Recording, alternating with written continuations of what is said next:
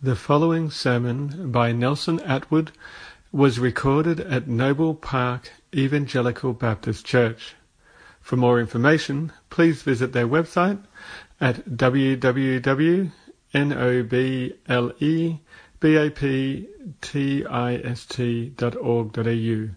That's www.noblebaptist.org.au. We're going to read together Matthew 28, and we'll read verses 16 to 20. And the Word of God says, Now the eleven disciples went to Galilee, to the mountain to which Jesus had directed them. And when they saw him, they worshipped him, but some doubted. And Jesus came and said to them, All authority in heaven and on earth has been given to me. Go therefore and make disciples of all nations, baptizing them in the name of the Father, and of the Son, and of the Holy Spirit, teaching them to observe all that I have commanded you, and behold, I am with you always to the end of the age.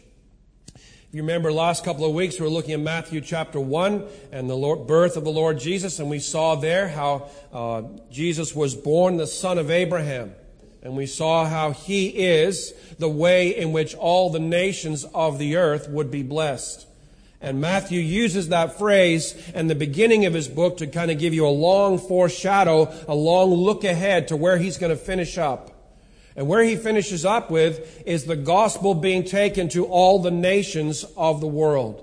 And we know the story of Matthew. We know the story of the gospel. The Lord Jesus came and he preached and taught and healed and cleansed lepers and so on. At the very end there, he went to the cross and there he purchased our salvation with his own blood. And after he had been raised, he sends his disciples to go ahead of him and meet him at this place in Galilee. And here he gives them the Great Commission. He gives them their final directions, what they are now to do, and to carry on and continue the ministry that he has started. And this text is often called the Great Commission. In fact, my Bible has a little title printed above the text, simply the Great Commission. But making disciples happens in a narrow context of the individual believer's relationship to the Lord and in the wider context of the corporate church in relation to the Lord Jesus Christ. Now, from our reading in Isaiah chapter 6, verses 1 to 13, we saw that Isaiah was brought into a relationship with the Lord. He recognized God in all of his holiness. He recognized his own sin. He cried out, Woe is me! And God dealt with his sin, and then God makes that great call. Who will go for us, and whom shall I send? And of course, Isaiah, as you know, with his still burned lips, opens his mouth and says, Here I am send me. And the same idea here, we have this. The, the, the context by which we go and make disciples, the context by which we go and preach the gospel is the context of a relationship between us and our Lord Jesus Christ. And the passage I want to consider is this, so we can see it. If we look closely, we'll see that the Great Commission is set into the context of a relationship with Christ and our Lord. In our text, we see Jesus or the disciples are either doing or receiving the action in relation to each other. The commission itself is an act of obedience toward Jesus Christ. Our ongoing attitudes and actions toward Christ or our receiving Christ's attitudes and directions is in fact a relationship. We have been called into a saving fellowship and relationship with Christ. He did not save us simply to do the work of Christianity. Neither did Christ save us to simply sit back doing nothing other than enjoying sweet fellowship with Christ. Neither extreme is correct, but from sweet, joyful, intimate fellowship with Jesus Christ comes the call to action for Christ, and with it comes our joy in doing for Christ. The more time we spend with Him, the more our heart's desire is to serve Him and honor Him and worship Him. In many ways, it's like when you get married. You spend some time with your girlfriend or your boyfriend, and that love begins to grow. And the engagement is made and the marriage relationship commences and the more time you spend with the other person, the more in love with them that you spend. And, and it's pretty soon everywhere you go, you're so proud and you're so joyful to say, this is my wife. This is the, the one whom my soul loves. And it's exactly the same in our relationship with Christ as we spend time with Him, as we enjoy His presence. It pretty soon happens that we can't help but talk about the one who is the lover of our souls. We can't help but spend time talking about the one in whom we delight.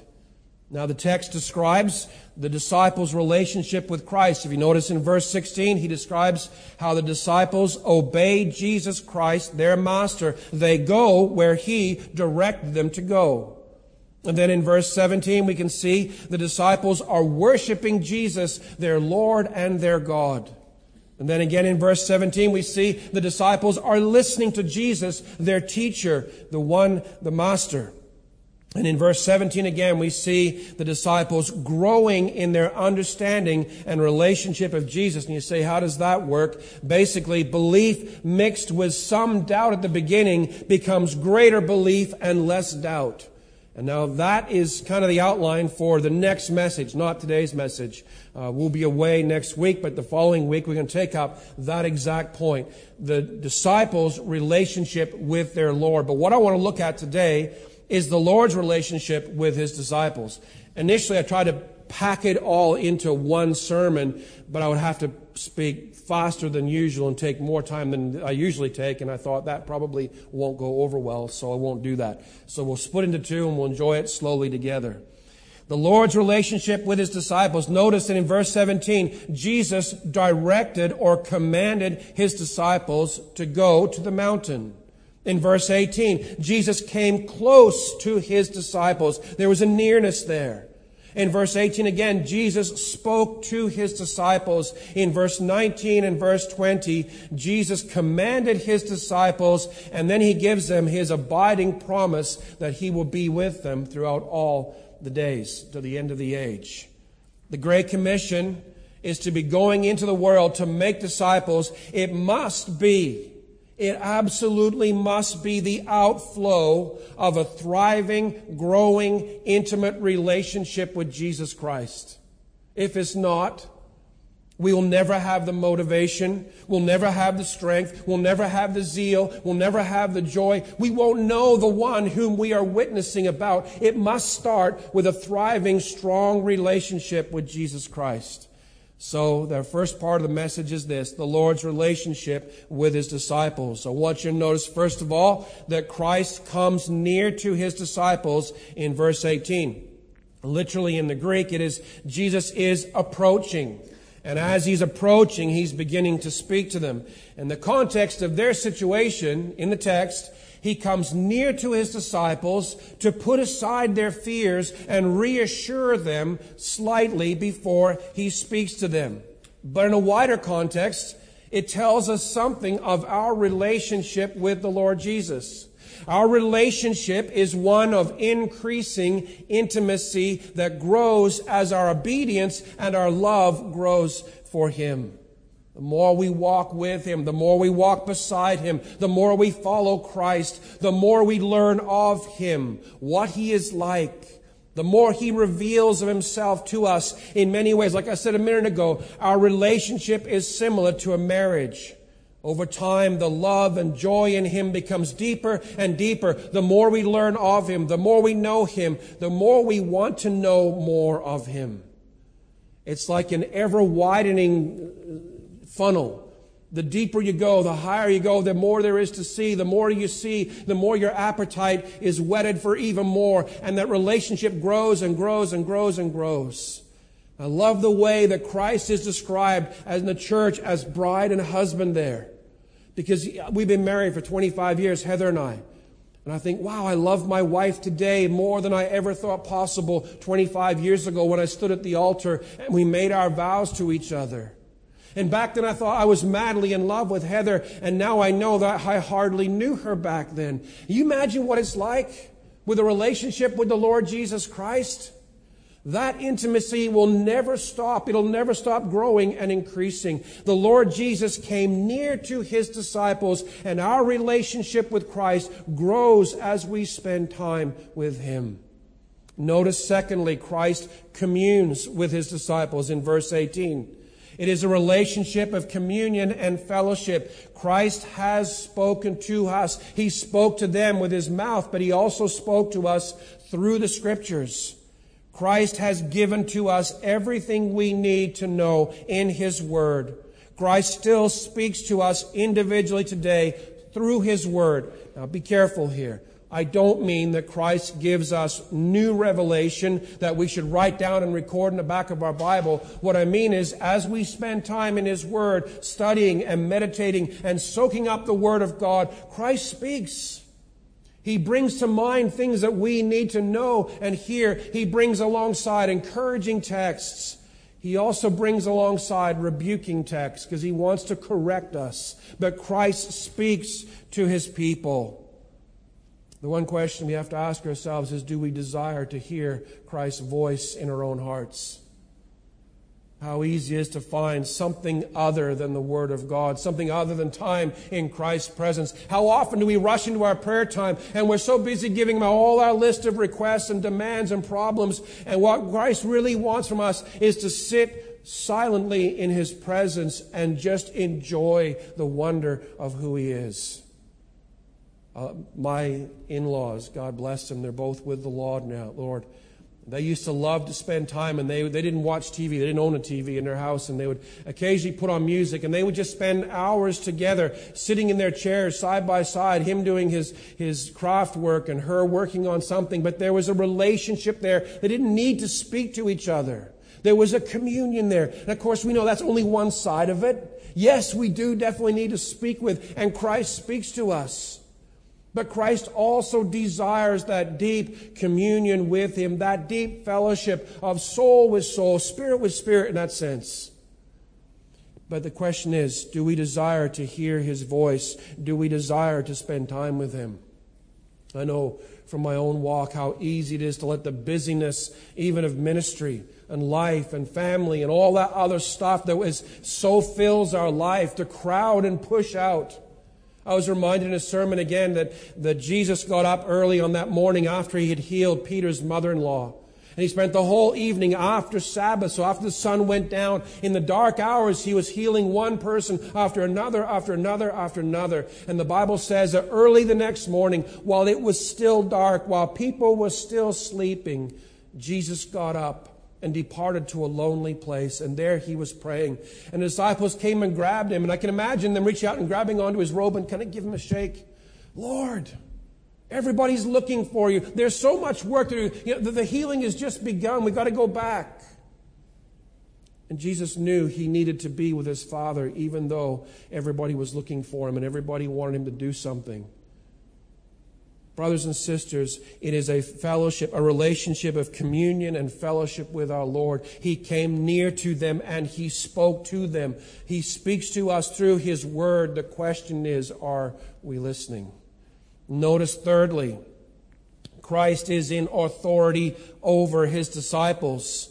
What's the first thing he tells them as he comes near? He says in verse number 18 that all authority in heaven and on earth has been given to me all authority. Daniel chapter 7 verses 13 and 14 sketch this out in full view for us. It says that Daniel saw in the night visions, and behold, with the clouds of heaven there came one like a son of man, and he came to the ancient of days and was presented before him. And to him was given dominion and glory and a kingdom that all peoples, nations, and languages should serve him. His dominion is an everlasting dominion which shall not pass away, and his kingdom is one that shall not be destroyed. Paul, writing in Ephesians chapter 1, said this that he, God, worked his power in Christ when he raised him from the dead and seated him his right hand in the heavenly places, far above all rule and authority and power and dominion, and above every name that is named, not only in this age, but also in the one to come. And he put all things under his feet and gave him his head over all things to the church Christ has been given all authority. Matthew 11, 27, Jesus himself said it. All things have been handed over to me by my Father, and no one knows the Son except the Father, and no one knows the Father except the Son. Listen, authority is not assumed. It is given by one who is in a higher level of authority over us.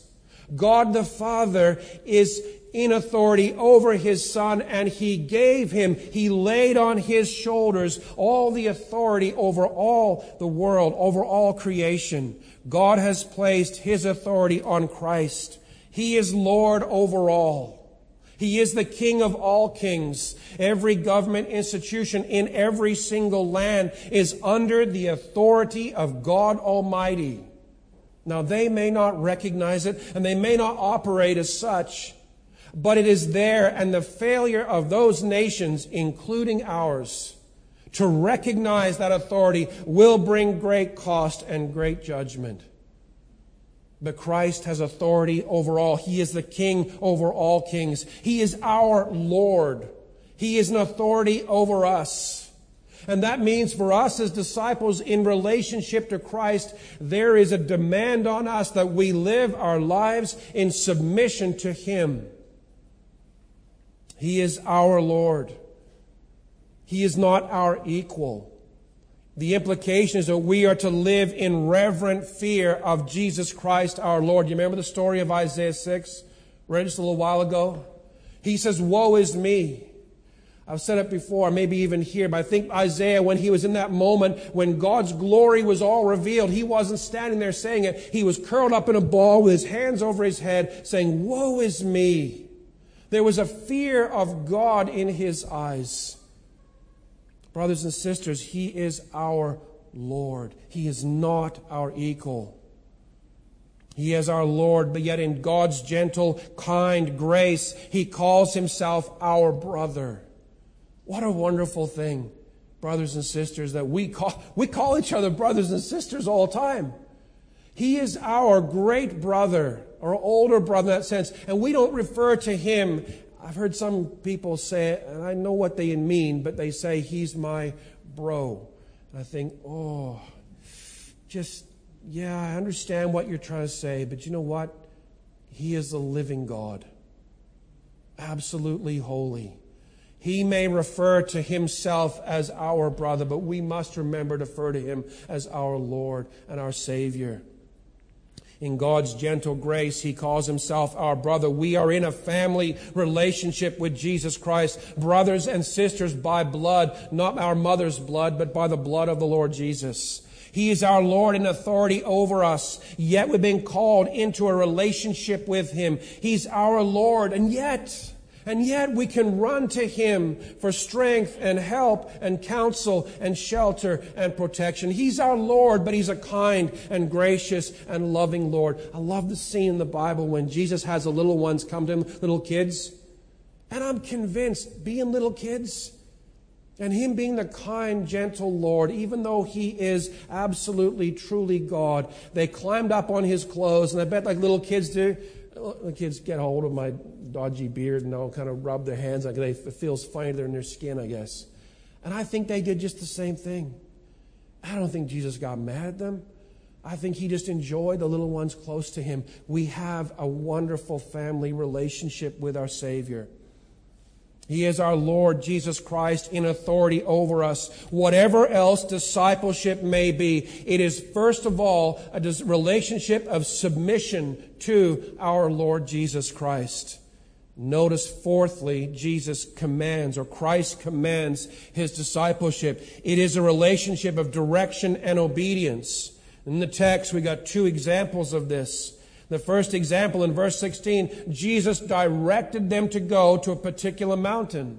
In Matthew 26, 32, he says, But after I am raised, I will go before you to Galilee. And then in Matthew 28, verse 10, Jesus said to them, the women, do not be afraid. Go and tell my disciples to go to Galilee, and there they will see me. He gave directions to his disciples, and they obeyed him. The Bible says in John 10, verses 3 and 4, speaking about the good shepherd and all of his sheep, all of his disciples, he says, uh, The sheep hear his voice, and he calls his own sheep by name, and he leads them out. And when he has brought out all his own, he goes before them, and the sheep follow him, for they know his voice.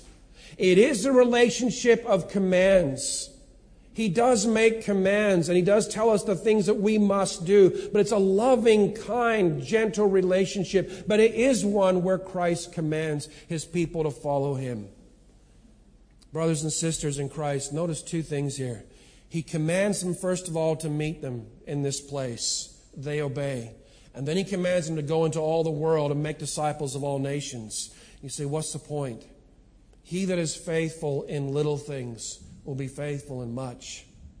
If you are faithful in the things, the small things that you can see that God has given you to do, I guarantee you the time will come when God will lay His hand upon you and give you so much more to do and so much greater to do. And the responsibility will increase, but there's a necessity for us to be faithful in the little things because when we're faithful in the little things, we learn the obedience that's required when God puts greater and greater and greater faith tests in front of us. He was commanding his disciples and they were obeying him. The second example, of course, we see in verses 19 and 20. Christ commands us to make disciples. This is not a suggestion. It's not an option. It's not something we can say, well, you know, when I have time or when I get older or when I do this, uh, then I'll carry on with this command. This command is, and literally the way it reads in verse 19, Go in our English Bibles is always the middle of, or the, the beginning of the sentence, sorry, and it's stated as a command. In the Greek, it's actually in the middle of a sentence, and it's stated as a participle. You say, what's a participle? It's one of those ing words, right? So literally it reads, going, make disciples of all nations, baptizing them and teaching them right? So the, the going, baptizing, and teaching are all simultaneous commands to the main command, which is make disciples, right? So we make a great emphasis on go, but that's actually a, a subordinate point. You say, who cares? I didn't come to church for an English grammar lesson, so what? And the point is this. It isn't that we have to get up and go to over the seas it isn't that we have to get up and go somewhere far off in order to serve Christ and make disciples. The idea of going, make disciples is everywhere you go, as you go, as you are doing the thing that you have been called and given to do, make disciples. So if you're a fisherman, go out and catch fish, and while you're doing it, throw out the net to catch disciples and make catch men for Christ. If you're an accountant and you go as you, you're doing your accounting and counting beans and putting all the numbers in the right column and all of that, as you're doing that, you're making disciples. You're using the opportunities that God has given you wherever He has placed you. Don't worry about the where so much. Worry about what you are doing where God has placed you. You say, you know, my job is to be a policeman, for example. I don't have time to make disciples. But you know what? The opportunity is to share the gospel in a three second moment of handing someone a tract. The opportunity to share the gospel in a simple prayer that you pray with somebody. The opportunity to share the gospel as you come alongside. Like I've told you before, experience I had working alongside men that were rough in carpentry and using those moments when you're nailing off a you know siding or something or weatherboard, whatever you call it over here, or nailing off the flooring, which is a long, painful, boring job, and there's two guys working together and you're pounding away. The opportunity is to talk. And you begin to discuss back and forth, and you bring up topics about Christ, and you can just simply offer a 30 second share of the gospel. And all you say, but all I'm doing is sharing a tract. All I'm doing is, is handing a, you know, a gospel message to someone for two seconds or a minute. But you know what? God takes that little seed that you sow and he brings someone else alongside somewhere else and they hear it again. Or maybe he brings someone else alongside to ask some very pointed questions. God is in the business of using his people in all kinds of ways to make God disciples. Jesus commands us to make disciples. And how are we to do it? We're to do it, number one, by preaching the good news. In Luke 24, it's a similar passage in the sense it's right before Jesus departs. He's speaking to them, and they record this. He opened their minds to understand the scriptures, and Jesus said to them, Thus it is written, that the Christ should suffer and on the third day rise from the dead, and that repentance for the forgiveness of sins should be proclaimed in his name to all nations, beginning from Jerusalem, and you are witnesses of these things. In Acts 1, verse 8, similar kind of scene, right before Jesus goes back to glory, he tells them, Excuse me, you will receive power when the Holy Spirit has come upon you, and you will be my witnesses in Jerusalem, in Judea, and Samaria, and to the ends of the earth. We make disciples by calling men and women to join us in following Christ. So we show, we allow them to see our relationship with the Lord Jesus. I heard uh, Tim Keller uh, just caught part of a message. He was, no, it was a Q&A, a question answer thing. And he was talking about the revival they experienced in the colleges in America back in the uh, late 60s and early 70s. And he said, we had a, a ministry, like a campus crusade kind of thing, like a college ministry. And we had a college group, and we met together at lunch hour the, on the college campuses to pray and sing hymns and, and uh, read the word together. He said people started getting saved one after the other after the other. And he said we never did any kind of evangelism, but there was an excitement amongst those who were being saved about their new relationship with Jesus Christ. And that excitement was a natural attraction. And he said before we knew it, people were coming in. What's going on here? What's happening? We've heard about the strange things that are happening in this group. And they started sharing the gospel, and their revival spread through those college campuses. People were in love with the Lord Jesus Christ. They were entering a new relationship with Christ, their Savior. And it was just a natural outflow of that love and relationship. And they were seeing so many people saved, genuinely saved. Our witness for Christ is the outflow of our relationship with Christ. If it's forced and put on, the unbeliever out there, they see right through it but if you're talking about the one that you love, you go and tell somebody about your wife, very rarely people argue with you. Oh, your wife's not like that. No, no, no, no. They don't do that. Because they can see the genuineness in your speech, that it's love for your wife and you're talking about her or your husband or whatever it is. And so the relationship that we have with Christ becomes a natural outflow. Sorry, that is the source. The outflow is we speak about Christ and we tell about the great things Christ has done for us. We proclaim that Christ has come in flesh and blood. That's the glory of Christ, truly God and truly man.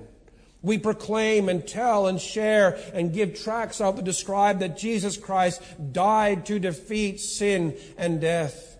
We tell them that Jesus Christ has been raised from the dead, displaying that he is the Son of God with power. We tell them that Christ has been made both, sorry, Jesus has been made both Lord and Christ. And we tell them that God now calls all people to repent and believe from Acts chapter 17 verse 30. That Christ, we tell them this. We tell them that Jesus is returning when was the last time you went out in a gospel type of work and said, Did you know that Jesus Christ is coming back? We, we always focus, I just, I don't know what it is, but we always focus on the life, the death, the burial, and the resurrection of Christ. We think that's the key of the gospel. But you know what else the other half is? It's so important. He's coming back and the authority that he had given to him because of what he did and his authority to call mankind into repentance and faith when he comes back he will gather all those that are his sheep and he will separate the sheep from the goats Brothers and sisters, we need to be telling people that the good news is Christ offers salvation. Christ is an authority over all the universe. And Christ is coming back to gather his sheep, but we also need to tell them that Christ is coming back and the goats will be separated eternally from him.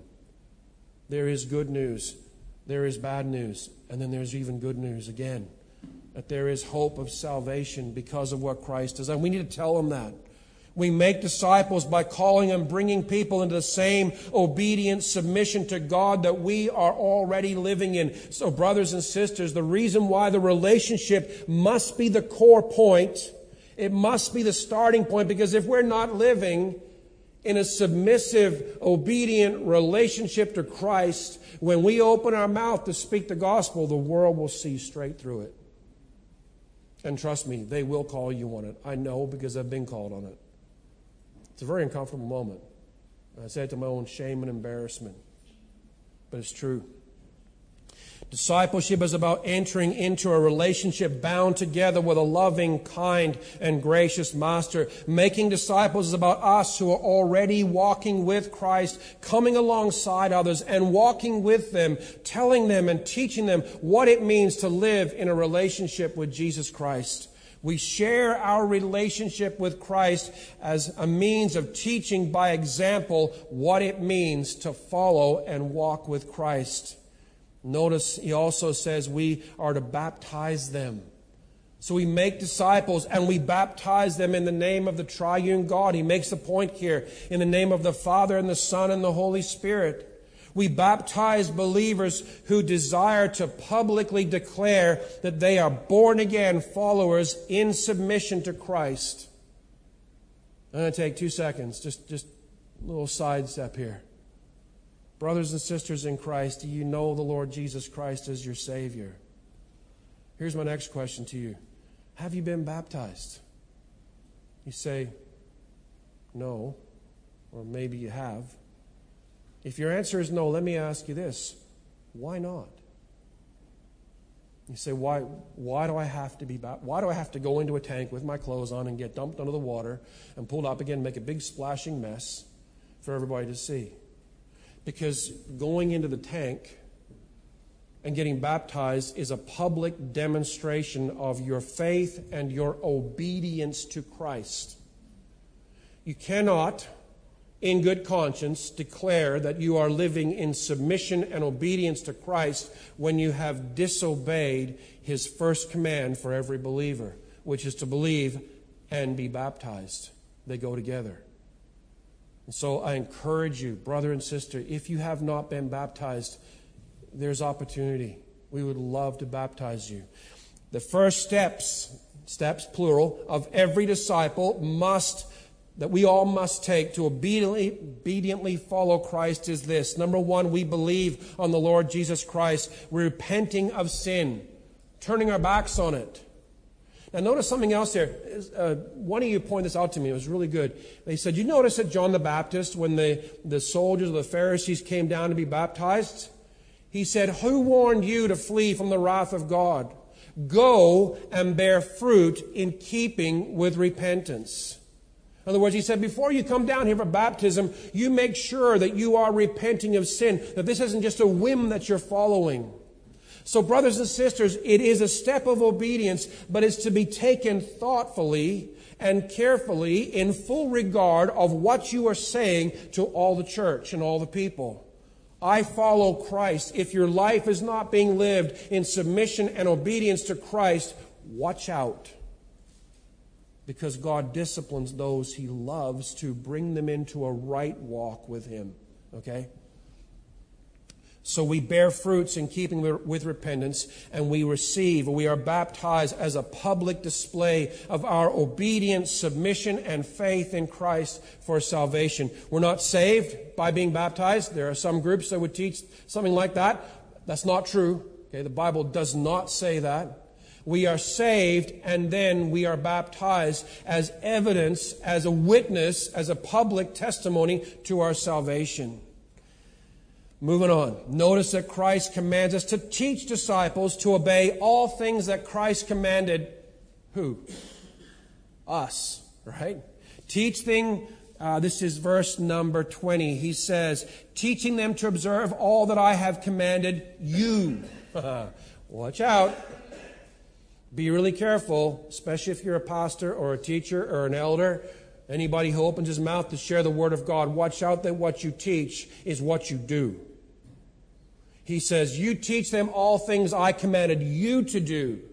Again, there's that consistency. There's that relationship of obedience to Christ that must be the core, the root of all that we do in making disciples of all nations.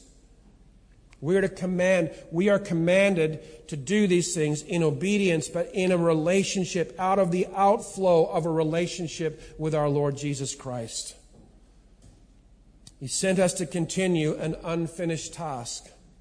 The Lord Jesus began to do all these things, the Bible says, as he taught and he preached and he healed and he cleansed and he got all the way through his work that he had to do, that God had given him to do. But that other work wasn't finished.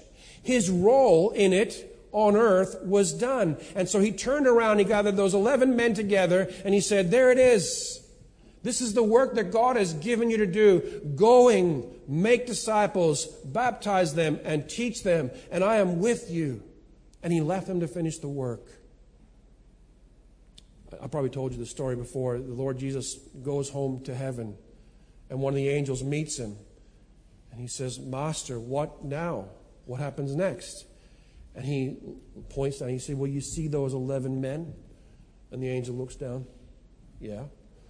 He says, Well, now it's up to them. And the angel leans over,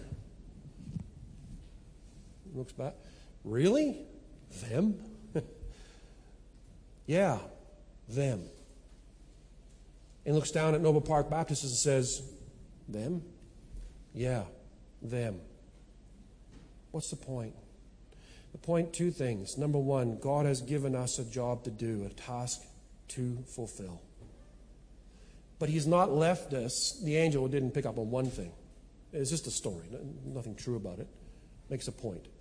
The angel didn't pick up on the fact that the Spirit of God had been given to those men down there. And God would do His work through them. And God takes these 11 men. We're going to see as we get after this other half of this message in, in uh, two weeks' time, we're going to dive into the book of Acts.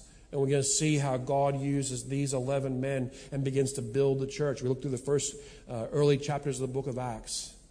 And God uses weak and failing human beings, you and I. There was nothing special about those disciples. There's nothing special about you and I that sets them apart from us or us apart from them. We are all men and women saved by grace, filled with the Spirit of God, given a job to do. And God says, going, make disciples, teaching them and baptizing them. And then he makes one last thing in his relationship. And this is the most beautiful one of all. He says, fifthly and lastly, in verse number 20, and behold, that's the command, by the way. Behold is actually a command. Look, see, observe, I am with you always to the end of the age. And I was sitting there in my chair yesterday afternoon just thinking about what that meant, kind of unpack the implications of this. Our relationship with Jesus Christ is an eternal relationship. Every other relationship we enter has a set ending point. Even my marriage, as wonderful as it has been for 25 fast flown by years, will sadly come to an end. Sad for me. And parent and child relationships begin and will end. Brother and sister relationships, they have a beginning point and they have an ending point. But our relationship, our fellowship, our communion with the Lord Jesus Christ will never, ever come to an end. There will never come a moment when He leaves us entirely. There may come moments when He leaves us for a time. I don't mean like takes the spirit away. I mean distance comes up between us for reasons of our sin and to teach us how to trust Him even more. There are reasons like that, but He will never, ever entirely leave us. He is with us now, today, tomorrow, next week, next month, next decade, all of eternity. I am with you. You cannot lose Christ. You cannot lose your salvation. By the way, if you're here and you believe that your salvation can be lost, please, please come talk to me. I'd love to show you the scriptures to show you that's not the case. Once saved, always truly, totally saved. You cannot lose your salvation. You cannot lose Christ. You cannot shake him off. You can never go anywhere without him. From the prayer closet to the workplace, from the beside the deathbed of a loved one to a hospital operating theater, he is with us. Our life passes walking in time, growing to know Christ ever deeper, and there will come a moment when we pass out of time and into eternity, as Psalm 23 describes, and our faith will become sight. Oh, looking forward to this moment. The distance that creates invisibility will dissolve into a permanent visibility. We were at the funeral for uh, Mr. Pakela, and uh, Heather was at her funeral for her dad. And I was thinking about both because I was preaching at one and close to my father in law, and thinking about how that walk and we're describing the scene in Psalm 23 Yea, though I walk through the valley of the shadow of death. And I described for the, the Pakielas and all the rest of their family there that how many times he had walked down into the valley of the shadow of dark places. And the Lord had been with him every step of the way, all the way through those valleys. He had never left his side. I said, this valley was a little bit different. Henry walked down into the valley of the shadow of dark places, and partway through the valley, what he had not been able to see with his eyes for all those years of walking with the Lord Jesus Christ, his eyes were open, and all of a sudden he realized that the Lord Jesus Christ was standing right beside him, and they walked on together, talking together as if nothing changed. And for him, he passed into eternity. And brothers and sisters, that's what our situation will be like.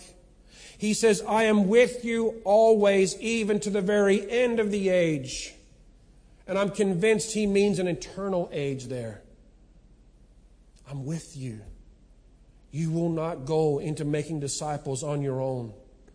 You don't go into a hospital operating theater on your own. You don't go into the death bed, the death room of a loved one on your own. You don't go into anything on your own. He's with you. He will never leave you. He will never forsake you.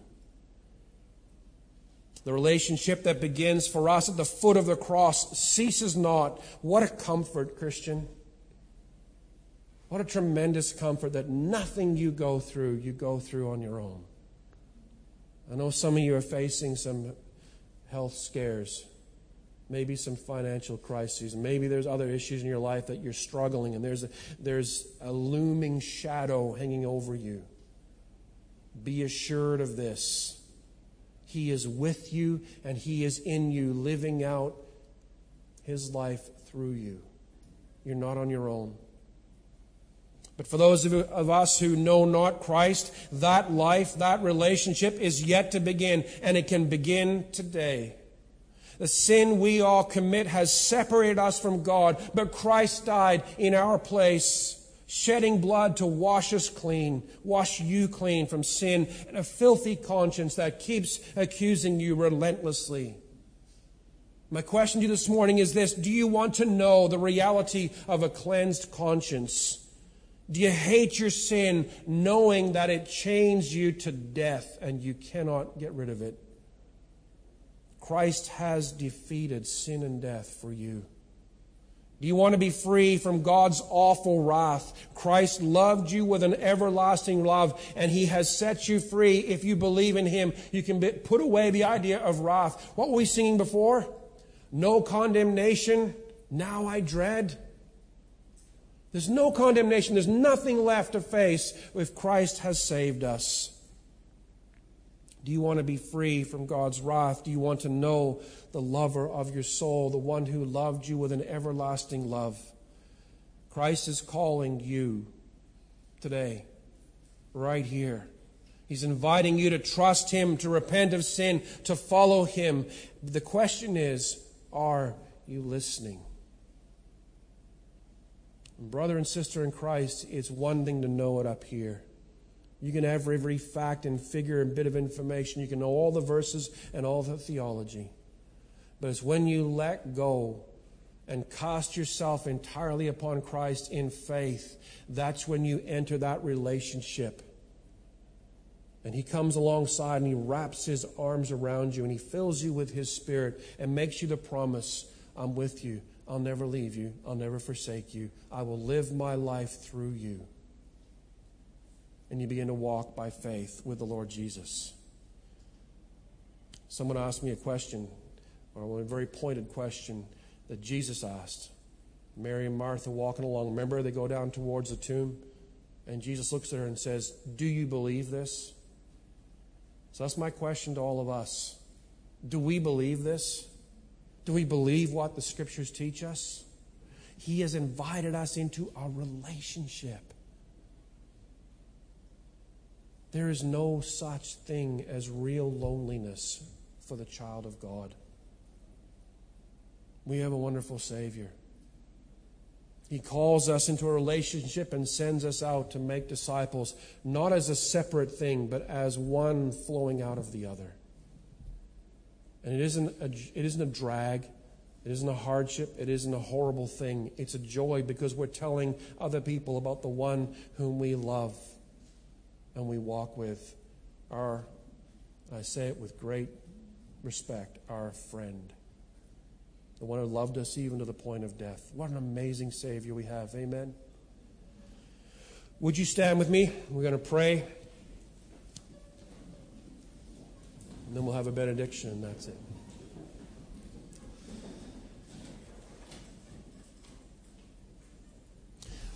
Loving Heavenly Father, we come before you again, O God, and we give you thanks.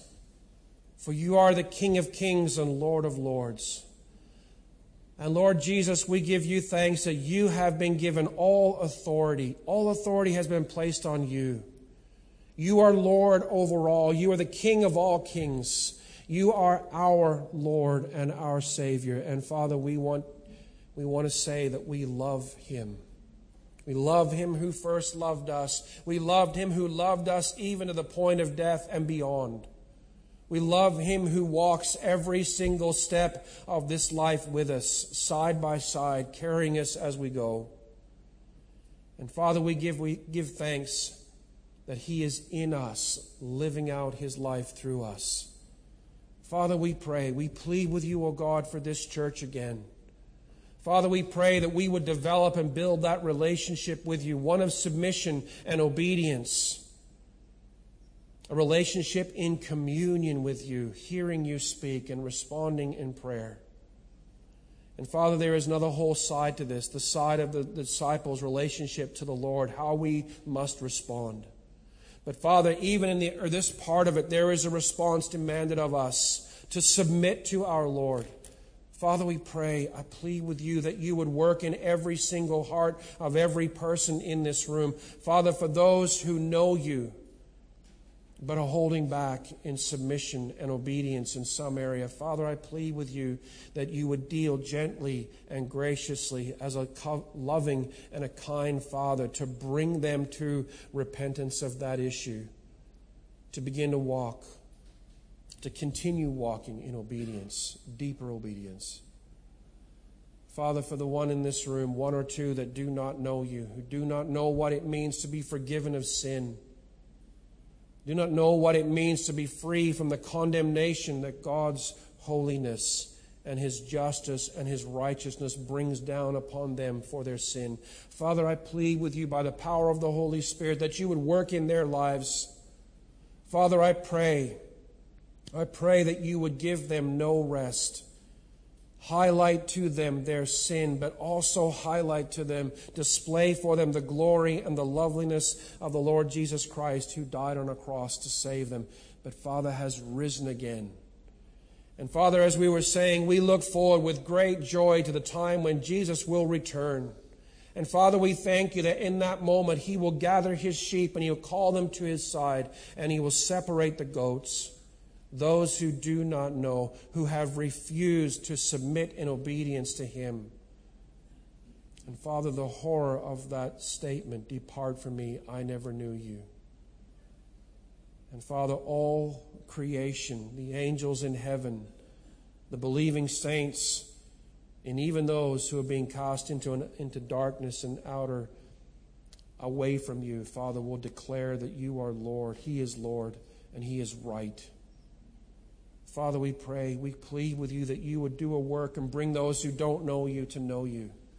Father, we pray also as we drive home, as we drive down the streets of Noble Park into our own uh, communities and neighborhoods. Father, we pray that you would help us to see houses and neighbors and cars full of people, not just other Australians, but Father, full of people who do not know you. Father, greatly move us, shake us, O God, that we would know that there is a work to do, that Father, we would get up off of our complacency and we would go out and preach the gospel. We would tell others about the one who loved us even to the point of death on a cross. Father, we plead with you. Do a work here. Father, we pray with you that the Spirit of God would have freedom to work in every single life, every heart. Change us, O God. Make us more like Christ, we pray. And Father, I know even in praying those words, I know that will mean pain and hardship and difficulty for some. But Father, if out of those difficult circumstances that you take us through, you make us a little more like Christ, a little more in love with Christ, how much better, O oh God, to go through it for that end. Father, I ask you for these things. We ask you, O oh God, again. And we plead for you, plead with you, O God, for these things. In Jesus' name, amen.